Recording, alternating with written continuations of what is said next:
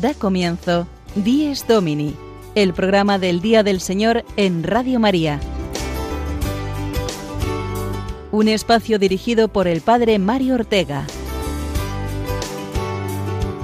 Un tiempo para compartir la alegría del discípulo de Cristo que celebra la resurrección de su Señor.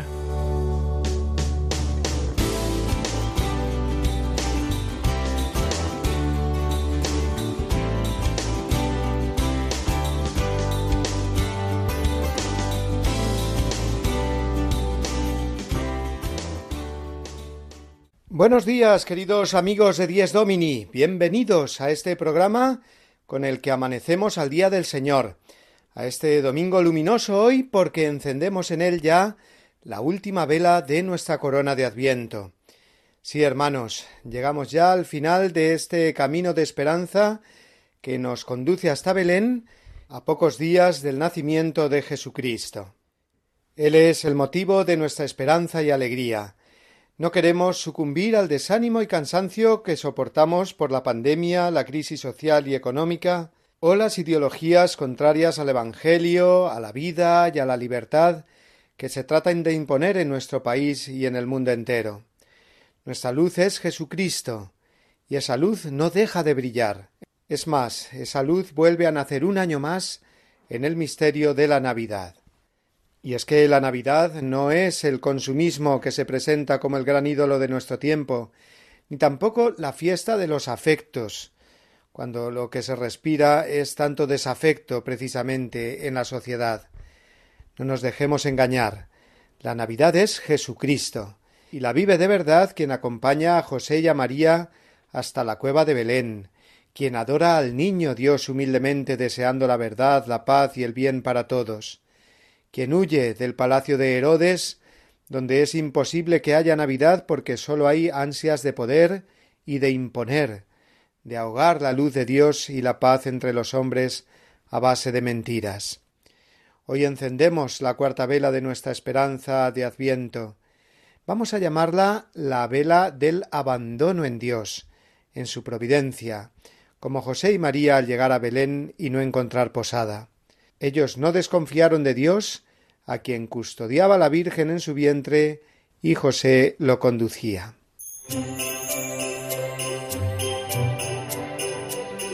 Dejemos que hoy María y José sean también los que conduzcan este programa, porque de ellos hablaremos al hilo del Evangelio, que es lo que escucharemos lo primero, como hacemos cada semana. Después también oiremos la voz del Papa Francisco en la última catequesis, la que impartió a través de Internet el pasado miércoles. Daremos también nuestro aplauso semanal a todos los movimientos pro vida, movimiento vividores, etc., que han alzado su voz con fuerza esta semana en defensa de la vida humana, contra esa ley del suicidio asistido que ha sido aprobada por el Congreso eh, hace unos días. Después contaremos con la anécdota desde su parroquia del padre Julio Rodrigo. Y también estará con nosotros el padre Juan Triviño, que en su sección Historias con Historia nos hablará de la plenitud de los tiempos, ese momento así descrito por San Pablo para referirse a la encarnación y el nacimiento de Jesucristo.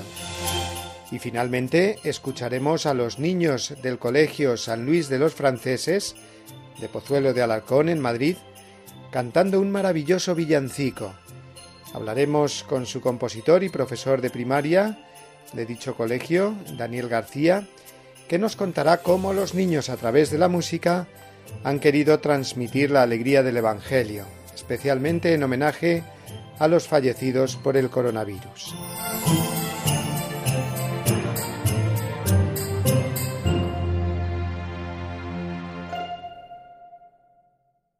...20 de diciembre Evangelio según San Lucas, capítulo 1, versículos del 26 al 38.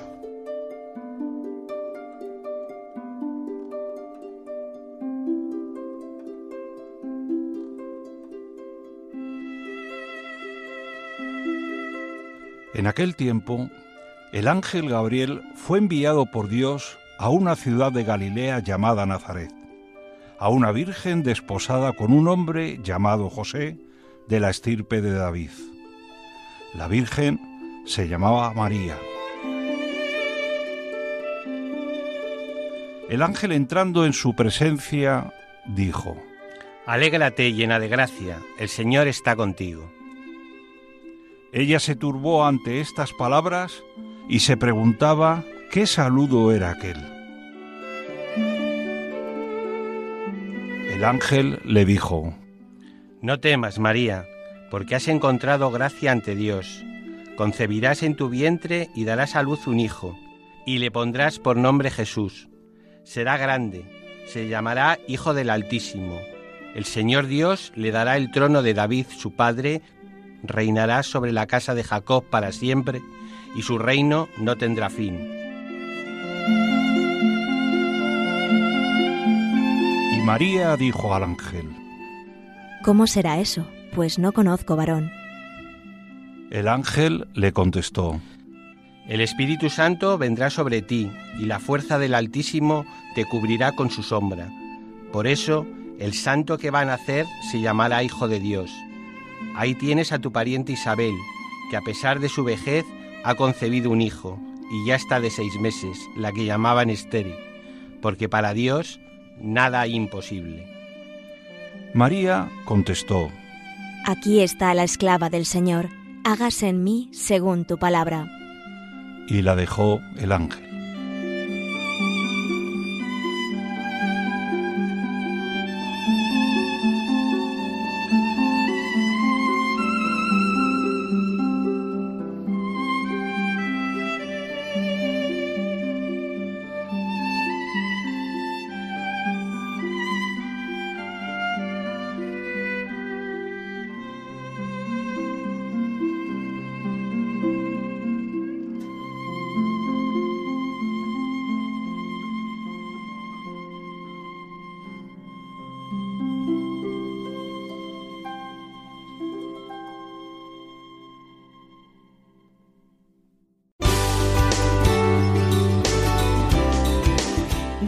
Domini, el programa del Día del Señor en Radio María.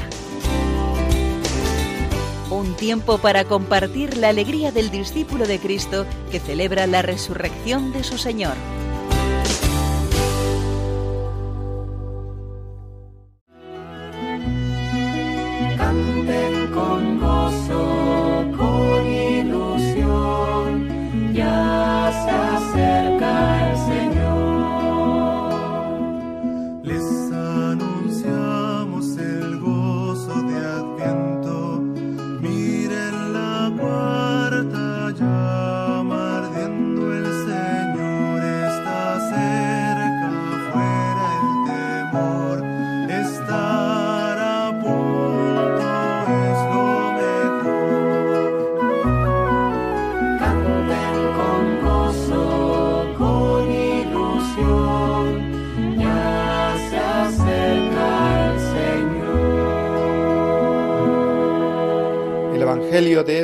Cuarto domingo de Adviento, como hemos visto, nos invita a recordar el sí de María, dado en el momento de la encarnación del Verbo. El último versículo termina diciendo, y la dejó el ángel. Podemos entender que ya no tuvo más apariciones angélicas durante su embarazo, que María tuvo que ir repitiendo su sí al Señor en la más pura fe vivida en su vida cotidiana, con su visita y compañía a su prima Isabel, enfrentando la enorme dificultad que conllevó el no saber San José el origen divino de ese niño en el vientre de su mujer, hasta que no se lo reveló Dios. El ponerse en camino junto con su esposo a Belén. Esa es la fe luminosa de María. Aquí precisamente nos podemos situar hoy, de camino a Belén con José y María, meternos en la piel de San José, ya que estamos celebrando el año dedicado a él. Después de unos meses tan intensos y dramáticos que pasó junto con María, y conocida la noticia del censo decretado por el emperador, ambos se ponen en camino, deseando llegar a Belén. Allí será otra cosa, pensaría San José. Pensaría en encontrar el mejor sitio, el más tranquilo, acogedor y limpio, para que su mujer diera a luz al Mesías Salvador. San José sabía que era su responsabilidad de esposo y de padre adoptivo. Con esa seguridad comenzó a llamar a una puerta, luego a otra, a una tercera. No había lugar para ellos. San José tiene que pronunciar las mismas palabras de María que ella no paraba de repetir ante la inminencia del parto. Hágase en mí según tu palabra. Tuvieron que encender la última vela de su adviento, que la hemos llamado la vela del abandono total en Dios, para aceptar la voluntad divina de nacer en la más absoluta pobreza. José y María se abandonaron completamente al plan de Dios cuando decidieron encaminarse hacia la cueva donde nacería Jesús. Eso nos recuerda la cuarta y última vela de la corona de Adviento. Con ese ánimo y esperanza la encendemos y vamos a escuchar después, gracias a nuestros amigos de Ron Reports, algunas frases que ellos nos entresacan de la catequesis del Papa esta semana.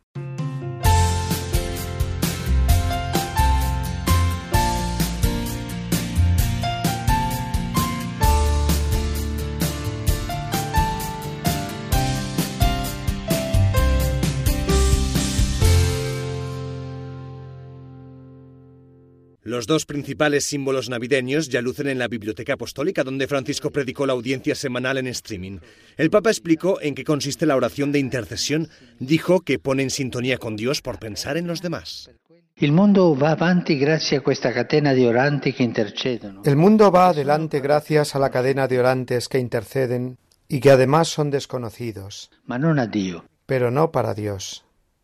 A pocos días de la primera Navidad de la pandemia, el Papa habló incluso del valor de las restricciones, que se endurecerán en muchos países. Querría animar a todos a apurar el paso la hacia la Navidad, a la Navidad verdadera, es decir, al nacimiento de Jesucristo. Este año nos esperan restricciones e incomodidades, e pero pensemos en la Navidad de la Virgen María y de San José. E No fue un camino de rosas. ¿Cuántas dificultades? ¿Cuántas Eppure preocupaciones? la la Y precisamente la fe, la esperanza y el amor los guiaron y sostuvieron. che sia così anche per noi. Que también sea así con nosotros. La propuesta de Francisco es no gastar energías pensando en lo que no se podrá hacer y dedicarlas a buscar qué se puede hacer para ayudar a quienes tenemos cerca. Anche ci aiuti questa difficoltà a purificare un po'. Que nos ayude también esta dificultad a purificar el modo de vivir la Navidad, de festejar, saliendo del consumismo. Que sea más religiosa, más auténtica, más real. Muchos gobiernos en todo el mundo están endureciendo las restricciones. Como en Italia habrá toque de queda desde las 10 de la noche, el Papa ha adelantado la misa de Navidad a las siete y media de la tarde.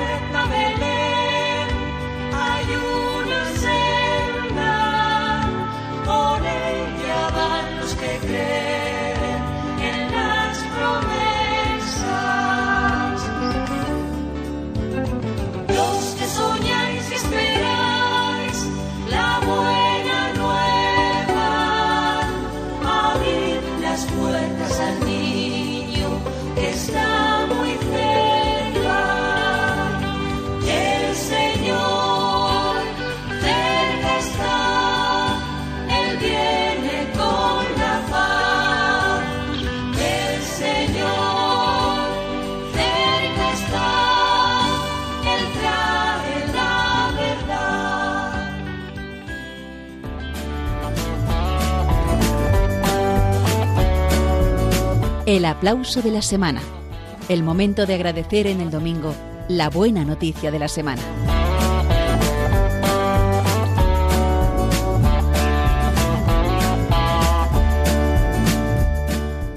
Nadie dudó en aplaudir cada día a los que luchaban y luchan contra la muerte provocada por el COVID, en hospitales y residencias, médicos y demás personal sanitario. Ellos están para salvar vidas. Con ellos otros muchos profesionales que ponen toda su pericia, sus energías y su tiempo para reducir al máximo el número de muertos por el coronavirus. Pues bien, por si no hubiera ya suficiente clima de muerte en España y en el mundo entero, con millones de seres humanos, especialmente ancianos, que están perdiendo la vida durante la pandemia, nuestros gobernantes, junto con otros partidos políticos, han aprobado esta semana por mayoría absoluta la ley del suicidio asistido en España. O sea, más muertos. Menos apuesta por la vida, por la dignidad de los enfermos terminales o por los cuidados paliativos, a las que toda persona tiene derecho. Vaya regalo de Navidad y vaya fracaso de la sociedad, como nos han recordado los obispos españoles. La eutanasia es siempre un fracaso. Por eso nuestro aplauso semanal va a ir hoy para todos los que han luchado y seguirán luchando para que este tipo de leyes absolutamente inmorales, porque legitiman la muerte, se terminen abrogando. Navidad es lo más contrario a la eutanasia y al aborto.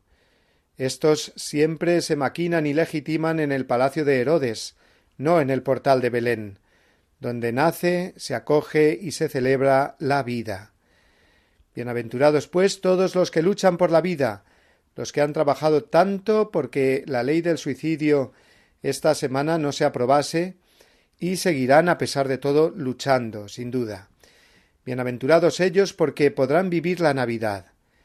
Pues a todas estas personas y asociaciones pro vida de España, al movimiento Vividores, que tanto se ha movido en estos últimos meses, a todos los que se desviven para que se legisle a favor de la vida humana, va esta semana nuestro mayor y más agradecido aplauso.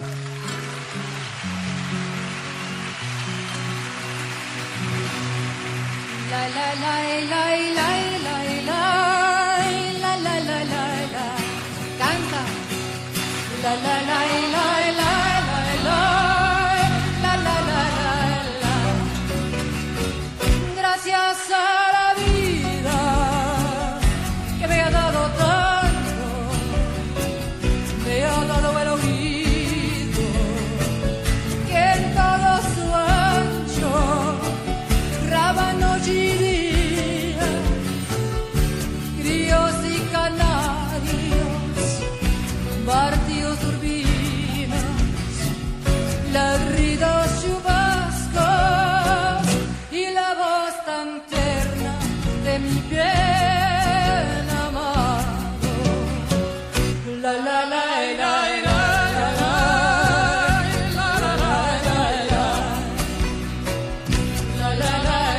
también vaya un aplauso para todos los que, a pesar de esta Navidad atípica que nos espera, se han esforzado aún más que otros años en decorar las iglesias, montar los belenes y hacer todo lo posible para que esta Navidad sea una magnífica vacuna contra el desaliento y la tristeza.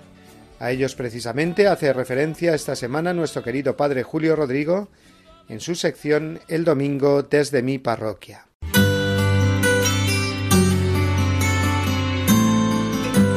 El domingo desde mi parroquia.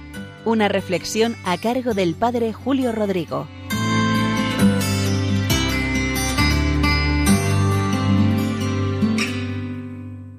Muy buenos días y muy buen domingo a todos, a todos los oyentes que en esta mañana de domingo están escuchando este programa del Día del Señor.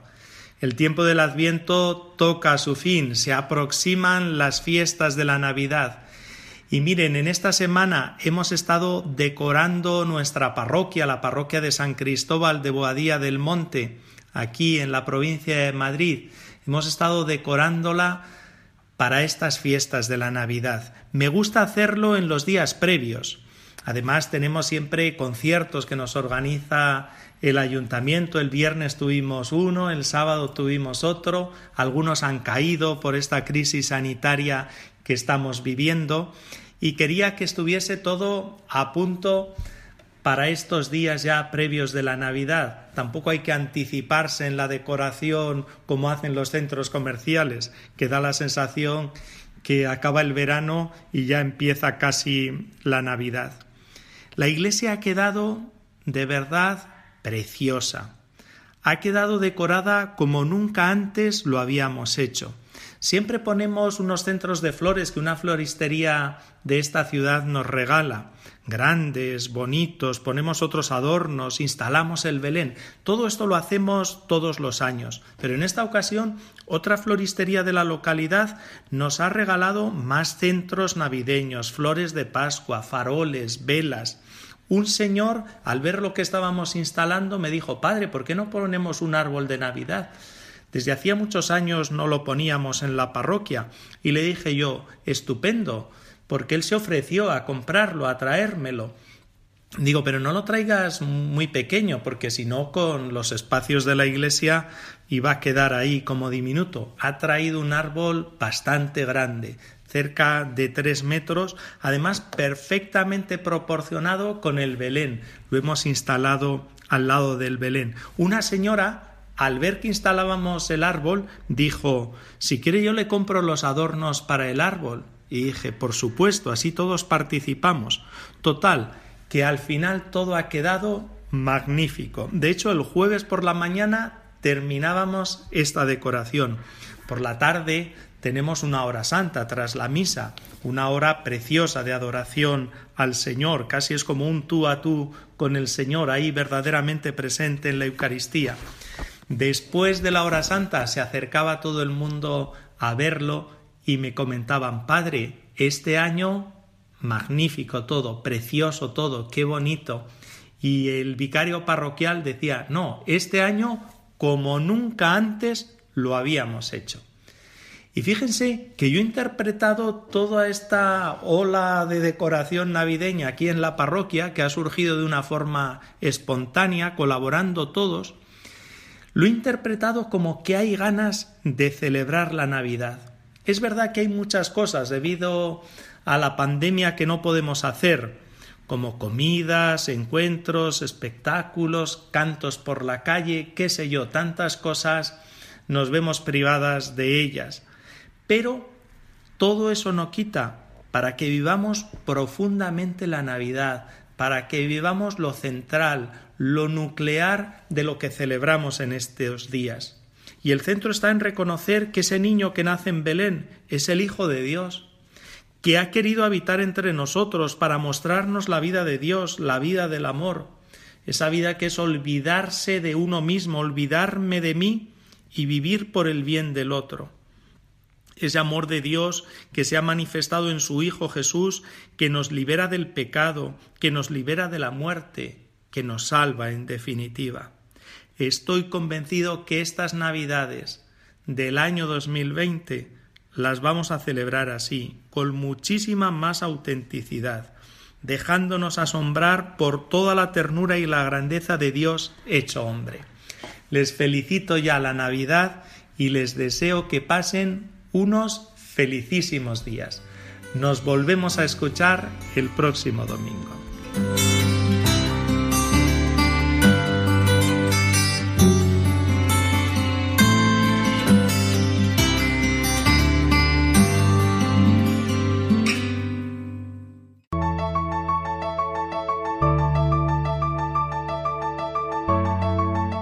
Mirad las estrellas fulgentes brillar sus luces anuncian que Dios ahí está. La noche en silencio, la noche en su paz murmura esperanzas cumpliéndose ya. Los ángeles santos que vienen y van preparan caminos por donde vendrá el Hijo del Padre, el Verbo eternal, al mundo del hombre en carne mortal. Abrid vuestras puertas, ciudades de paz, que el Rey de la Gloria ya pronto vendrá. Abrid corazones, hermanos, cantad, que vuestra esperanza cumplida será. Los justos sabían que el hambre de Dios vendría a colmarla el Dios del amor. Su vida es su vida, su amor es su amor, serían un día su gracia y su don. Ven pronto, Mesías, ven pronto, Señor. Los hombres hermanos esperan tu voz. tu luz, tu mirada, tu vida, tu amor. Ven pronto, Mesías, sé Dios Salvador. Amén.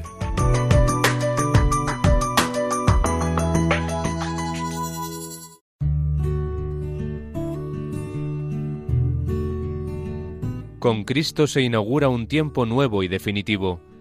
Él es el Alfa y el Omega, y como el domingo es el día primero de la semana y el último de la creación, la Sagrada Escritura lo llama y la Iglesia lo proclama el Día del Señor, de la exhortación Dies Domini de San Juan Pablo II.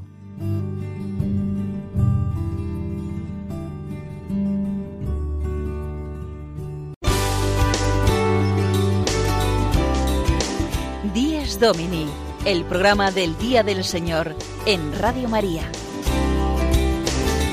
Un tiempo para compartir la alegría del discípulo de Cristo que celebra la resurrección de su Señor.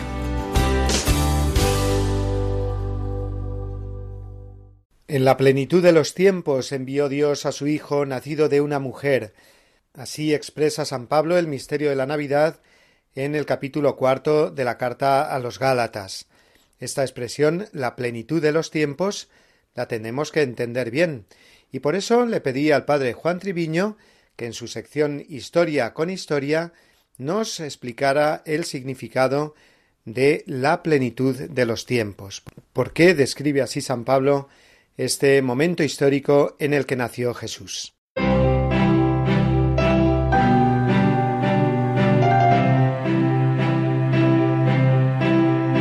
Historias con Historia, una sección a cargo del padre Juan Treviño.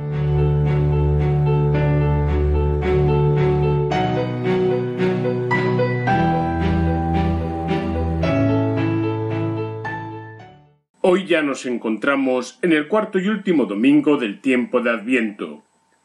Todas las grandes intervenciones de Dios en la antigua alianza estaban orientadas a la intervención definitiva y plena de Dios hacia aquel que había de venir, hacia el Mesías que establecería el reino de Dios en el mundo. Este momento, la plenitud de los tiempos, aconteció cuando Dios envió a su Hijo nacido de una mujer. En nuestra anterior intervención hablamos de la situación política en la cual el Hijo de Dios tomó carne, desde la entrada de Pompeyo en Jerusalén en el año 63 a.C., Palestina depende de Roma. Con el reinado de Augusto hacia el año 30 a.C., Roma controla todo el área mediterránea y se viven años de una paz y esplendor como nunca antes se había conocido.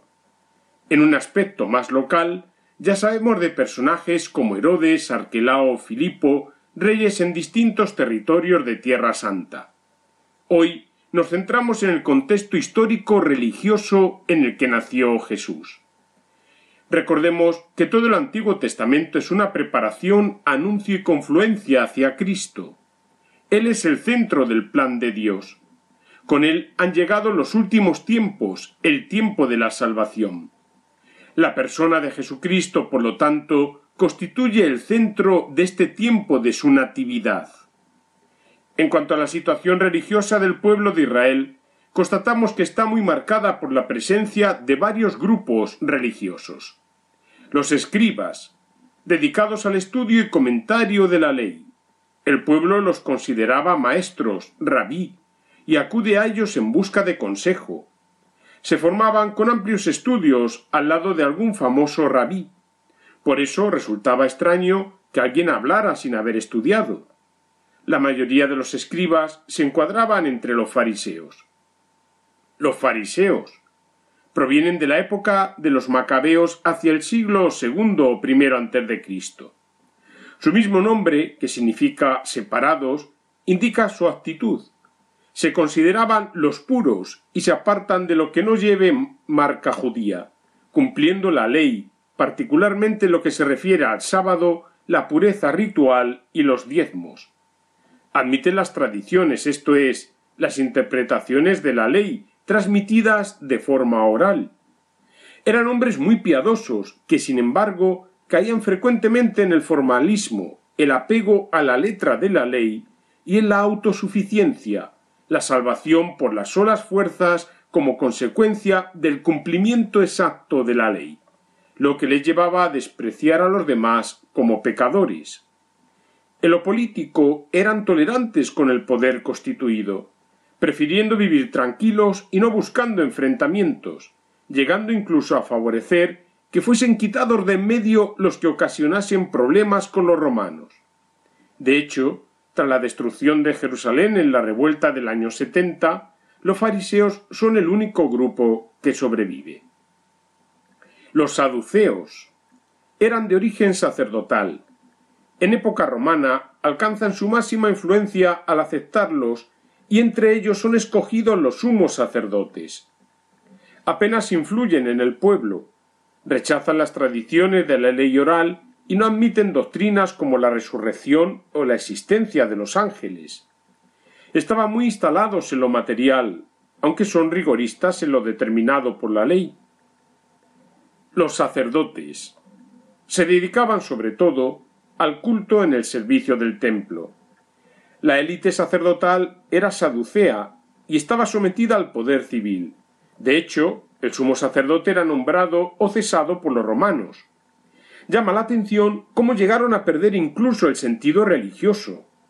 En la época de Jesús, el sumo sacerdocio lo detenta la familia de Anás. A su vez, en el grado menor había buen número de sacerdotes ejemplares con espíritu religioso que ejercían con esmero las funciones del culto y orientaban la oración del pueblo. Es por ejemplo el caso de Zacarías. Los esenios son conocidos por las referencias de escritos antiguos como los de Flavio Josefo, Filón y Plinio, y se ha profundizado en su estudio a partir del año 1947 con los descubrimientos del Qumran de origen sacerdotal, formaban una especie de congregación religiosa con vida común y compromisos como el celibato y la renuncia a la propiedad personal. Profundamente religiosos, se consideraban miembros de la nueva alianza y cuidaban con esmero las purificaciones rituales y el banquete ritual. En cuanto a aspectos doctrinales, defendían un cierto dualismo. Junto a estos grupos más numerosos también había que añadir los samaritanos y otras comunidades de orientación religioso-política, como los celotas y los herodianos. Tal es la situación del mundo a la llegada de Cristo. Tanto el mundo judío, sobre todo los pobrecillos de Yahvé, como el mundo pagano, con sus religiones mistéricas o diversas filosofías, se caracterizan por un profundo anhelo de salvación. El pueblo estaba en expectación. Se experimenta sobre todo la opresión que es consecuencia del pecado y que hará que muchos acojan la salvación gratuita concedida por Dios en Jesucristo. Por lo demás, la unificación del mundo bajo el imperio romano va a favorecer grandemente la rápida expansión del mensaje cristiano. Como alguna consideración podemos indicar, en primer lugar, valorar la Iglesia en su visibilidad como el nuevo pueblo de Dios. En ella, por deseo del mismo Jesucristo, están todos los medios con los que nos llega la salvación. Hay una continuidad y plenitud histórica en todo ello. En segundo lugar, animar en la virtud y el don de la esperanza. Es algo muy necesario en nuestro tiempo. Nos cuesta comprender la grandísima novedad de la venida de Jesucristo. Una lectura muy provechosa podría ser el texto de encíclica Espesalvi de el Papa Benedicto XVI. En tercer lugar, como testigos cristianos, vivir estos días con las actitudes de sencillez, humildad y alegría en las pequeñas cosas de la vida cotidiana. Frente a tantas luces aparentes, valorar los pequeños gestos de amor en lo habitual de cada día. Familia, atención a pobres o necesitados, trabajo, ocio, tiempo libre, descanso.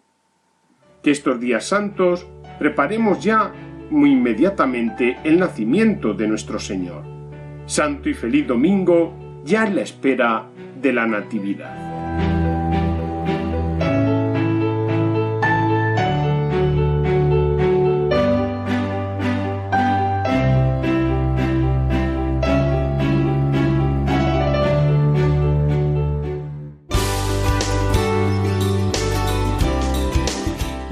Domini, el programa del Día del Señor en Radio María. Tiempo para compartir la alegría del discípulo de Cristo que celebra la resurrección de su Señor. Es domingo, queridos amigos, cuarto domingo de Adviento y por lo tanto muy próximo ya el día del nacimiento del Señor y también el día en que a nuestros niños, a todos los niños de España, les den las vacaciones. Yo tengo el eh, gusto y el honor de ser capellán en un colegio, en Pozuelo de Alarcón, el Colegio San Luis de los Franceses, eh, y ya vivimos desde hace unos días pues este ambiente prenavideño. Y tengo conmigo hoy a un compañero de trabajo, eh, Daniel García, que es tutor de los niños de sexto y con el que estoy codo con codo, nunca mejor dicho, con este saludo de la pandemia que hay ahora, codo con codo, en la educación integral de estos niños, entre ellos, pues por supuesto, el aspecto de la vida cristiana.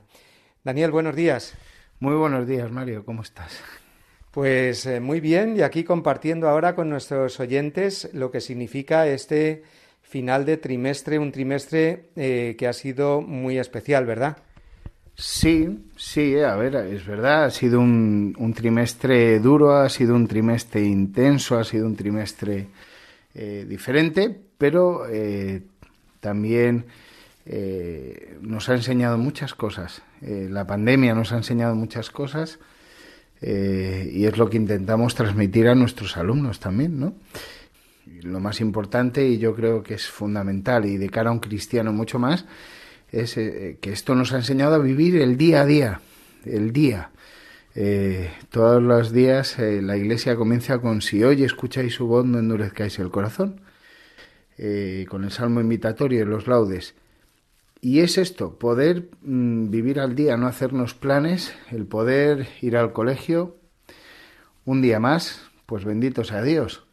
Y hemos podido estar juntos y hemos podido trabajar y hemos podido, pues en mi caso, hacer música con ellos, cantar, hemos podido rezar juntos, hemos podido estar, han podido convivir dentro, pues eso, de, de, de todas las medidas que, que, se tienen que tomar ¿no? en los centros. Nosotros, la verdad, gracias a Dios, pues el, colegio ha trabajado mucho en este aspecto y, y, la verdad es que está yendo bastante bien. Bueno, tú ya lo ves, que estás con nosotros. Claro que sí, doy fe de ello y de la atención efectivamente que han ido poniendo los niños a todo lo que, bueno, pues iban viviendo y nosotros dándoles esa perspectiva de esperanza que se ha visto incrementada, por supuesto, en este tiempo de Adviento. Y tú, Daniel, ya nos lo has apuntado ahora en lo que nos decías, también en el aspecto musical, puesto que te encargas de la animación de las Eucaristías que tenemos cada semana y, y, en concreto ahora... Y que soy su profesor de música.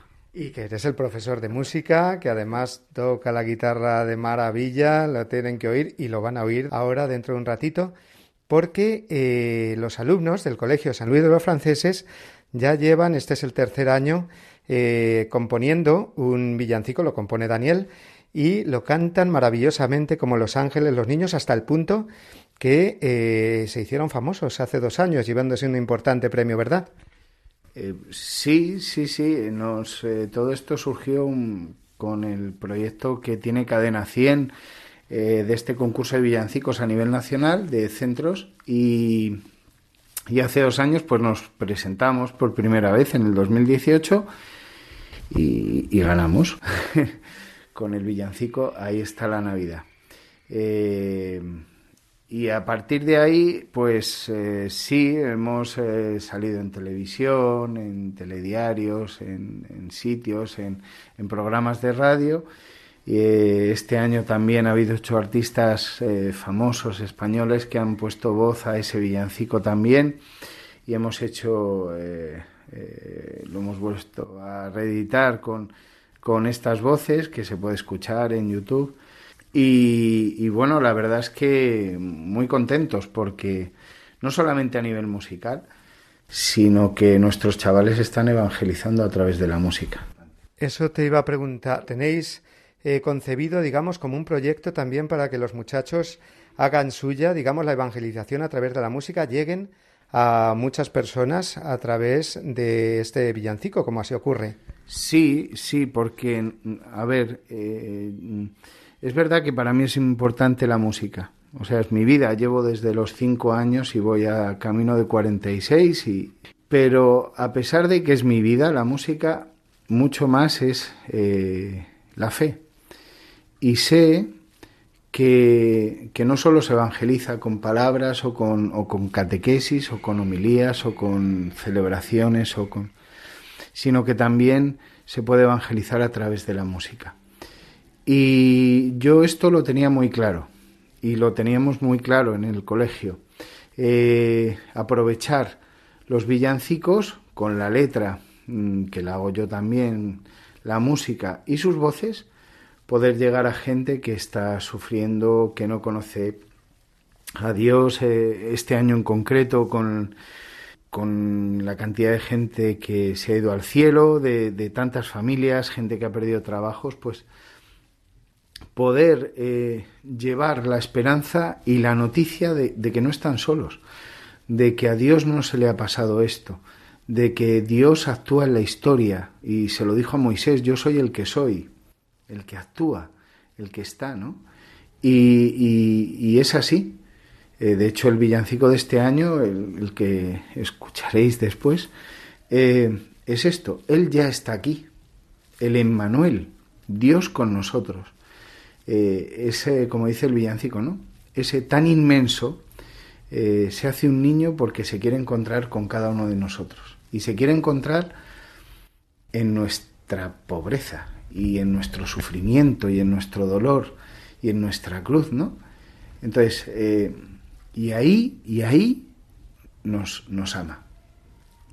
Entonces, est, esta noticia para tanta gente que está ahora mismo, que no se siente querida, que no ve eh, salida por ningún lado, que se le ha cerrado el cielo, que se le ha cerrado el cielo, que estos niños, con sus voces, porque luego me llegan mensajes de gente, o sea, eh, de lo que les ha podido ayudar el villancico, todo el trabajo que hay detrás, de horas de composición por mi parte, de grabación en estudio, de, de todo, de ensayos con los chavales, de las dificultades en este año de, de, tenerles que con las distancias de seguridad, mascarillas, etcétera, etcétera, que puedan llevar esto y que puedan dar una palabra de esperanza y que puedan poner a la gente de cara a lo importante de la Navidad, es lo más importante que podemos hacer.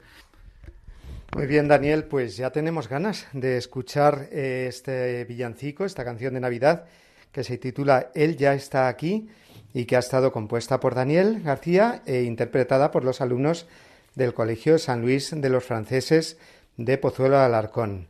¿Qué más nos quieres añadir, Daniel, antes de escuchar el canto? Pues sobre todo en, este villancico, este villancico está dedicado a todas las personas que, que, están ahora en el cielo. O sea que todas estas familias que sus seres queridos en este tiempo eh, pues se han ido al cielo, eh, tanto del colegio como de, de fuera, ¿no?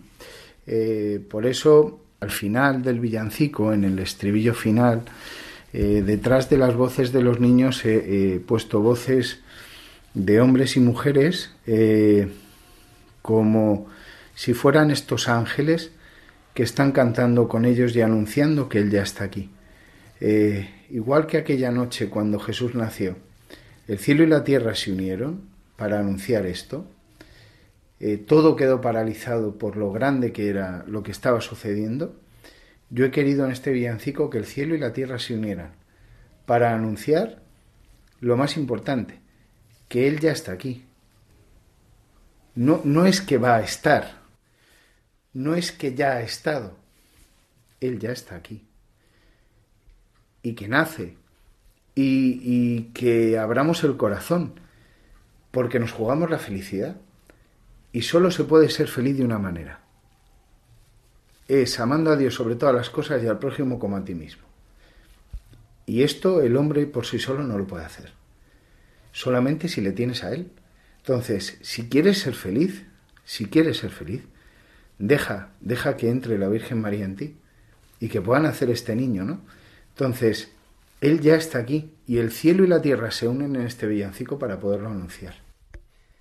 Muy bien, pues muchísimas gracias Daniel por compartir con nosotros esta mañana el significado y la profundidad del trabajo que habéis realizado de este canto precioso que vamos a escuchar ahora mismo y que se titula Él ya está aquí. Muchas gracias Daniel. A vosotros, muchas gracias, feliz Navidad, de verdad. La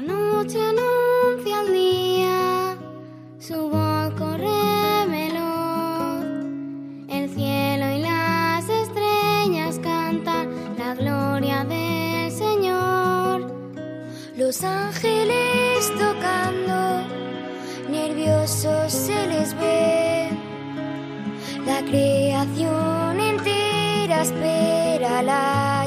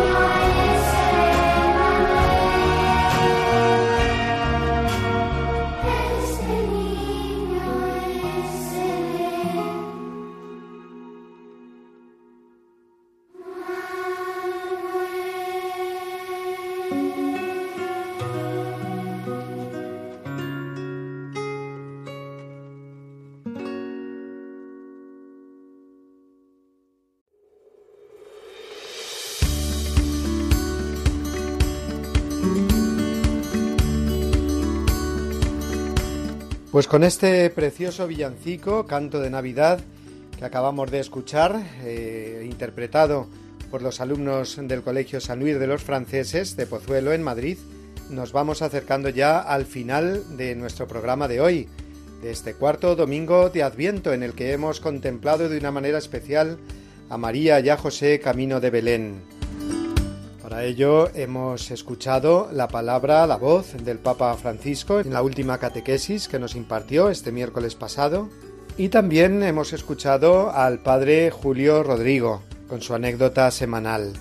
Hemos dado igualmente el aplauso semanal a todos aquellos que han luchado y luchan y lucharán por la defensa de la vida humana en España y en el mundo entero, por la implantación de una auténtica cultura de la vida que es la única capaz de construir de verdad una sociedad y buscar el bien de las personas.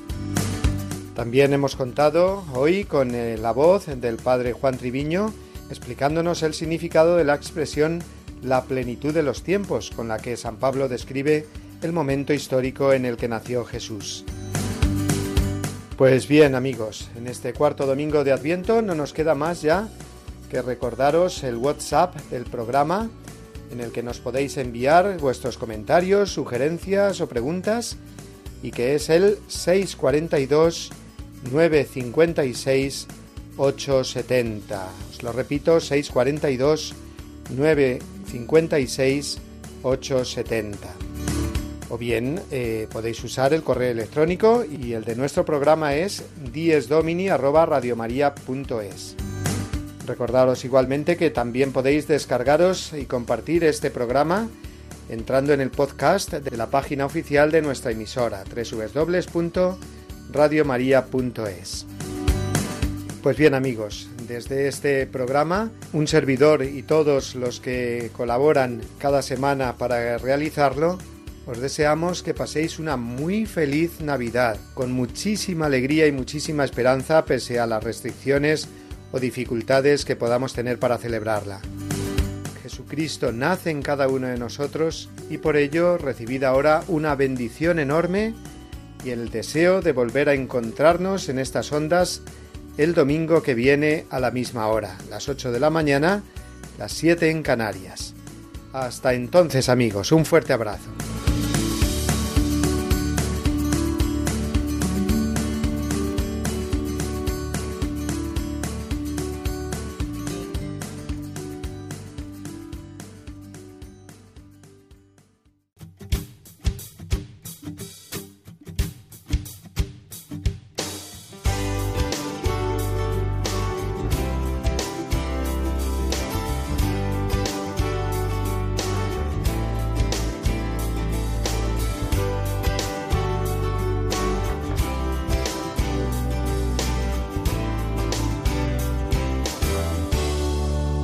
Y así termina Dies Domini, el programa del Día del Señor en Radio María.